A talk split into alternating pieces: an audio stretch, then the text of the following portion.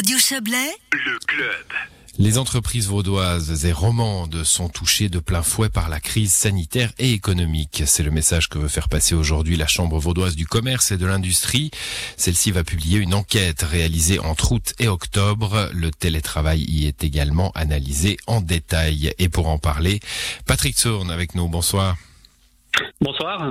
Vous êtes le responsable des études conjoncturelles à la CVCI. Cette étude est, très complète, elle comprend l'ensemble des cantons latins. Euh, vous avez visé large du coup Oui, exactement. C'est donc la, première fois qu'on a pu associer l'ensemble des cantons euh, latins à cette, à cette enquête. Euh, la plupart des, chambres de commerce conduisaient déjà une enquête et avaient une volonté de regrouper, d'essayer de donner un peu plus de poids. Et puis aujourd'hui, on a publié les résultats vaudois et quant aux résultats latins, ils seront publiés très prochainement également. Ils feront l'objet d'une d'une communication. Euh, L'idée, c'est d'avoir une vision un peu plus claire de la situation économique euh, en Suisse romande. Bon, vision plus ou moins claire, vision euh, pessimiste et mauvaise en tous les cas. Oui, exactement. Alors, ce qui ressort de, de cette enquête, c'est sans surprise une situation vraiment compliquée pour pour les entreprises. Euh, cette crise, elle a de particulier qu'elle touche vraiment euh, l'ensemble de notre économie. C'était pas forcément le cas dans les précédentes crises. Euh, si je prends notamment la crise de 2015 avec l'abandon du taux plancher, on avait là les entreprises exportatrices qui étaient mmh. fortement fortement impactées. Par contre, heureusement, le marché intérieur euh, fonctionnait bien. Il y avait une consommation intérieure qui était qui était optimale et qui pouvait compenser ces, ces, ces problèmes au niveau des exportations. Aujourd'hui, on a, on a vraiment une situation euh, compliquée à tous les niveaux et malgré une économie très diversifiée, c'est l'ensemble du, du, de l'économie qui souffre.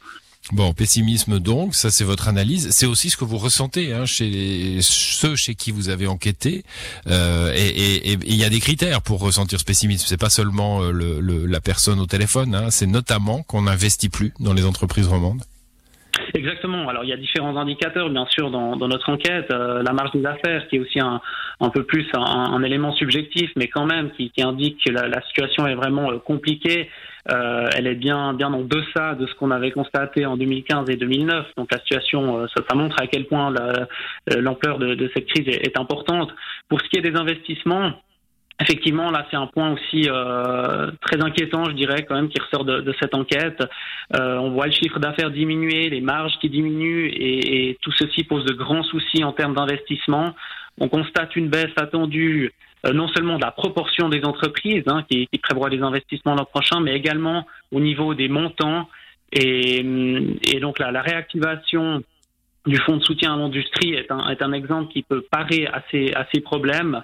Ce fonds a, a, comme objectif de soutenir les projets d'investissement euh, locaux euh, mmh. qui visent notamment l'innovation, le développement des moyens de production et, et c'est absolument nécessaire parce que tout, tout retard qui est pris en termes de recherche et de développement, d'innovation, ou juste de renouvellement du, du, renouvellement du matériel, pardon, euh, ça aura des conséquences à moyen et long terme euh, sur la compétitivité, puis même la viabilité des entreprises. Donc c'est fondamental euh, de pouvoir euh, soutenir les entreprises. Elles en ont besoin plus que jamais aujourd'hui, et, et, cet indicateur des investissements, on est clairement clairement la preuve.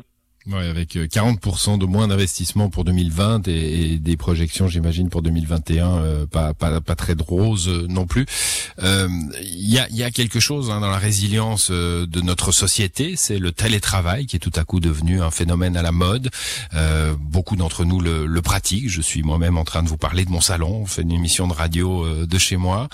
vous l'avez analysé aussi ce télétravail. Est-ce qu'il est, est-ce qu'il est entré par la force dans les entreprises est-ce qu'elles étaient déjà prêtes à ça? Comment avez-vous analysé ça?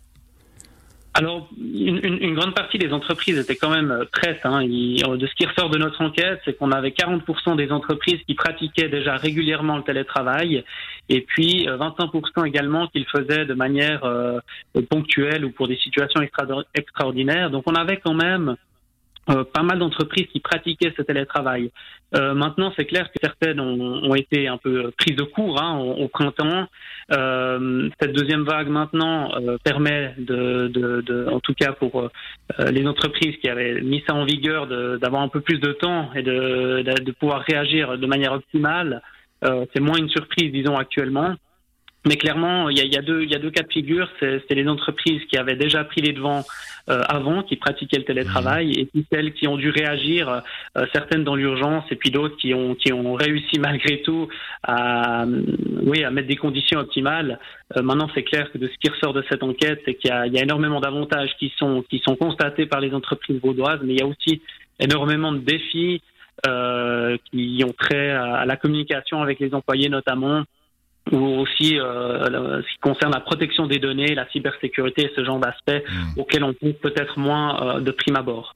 Alors vous n'avez pas une boule de cristal pandémique, hein, vous savez pas quand tout ça va s'arrêter comme nous tous. Par contre, est-ce que à travers euh, votre enquête et, et, ce que vous avez pu discuter avec les entreprises, vous avez l'impression qu'elles ont passé un cap et qu'elles se disent maintenant cette affaire-là, le télétravail, c'est parti pour durer, il faut vraiment s'y mettre?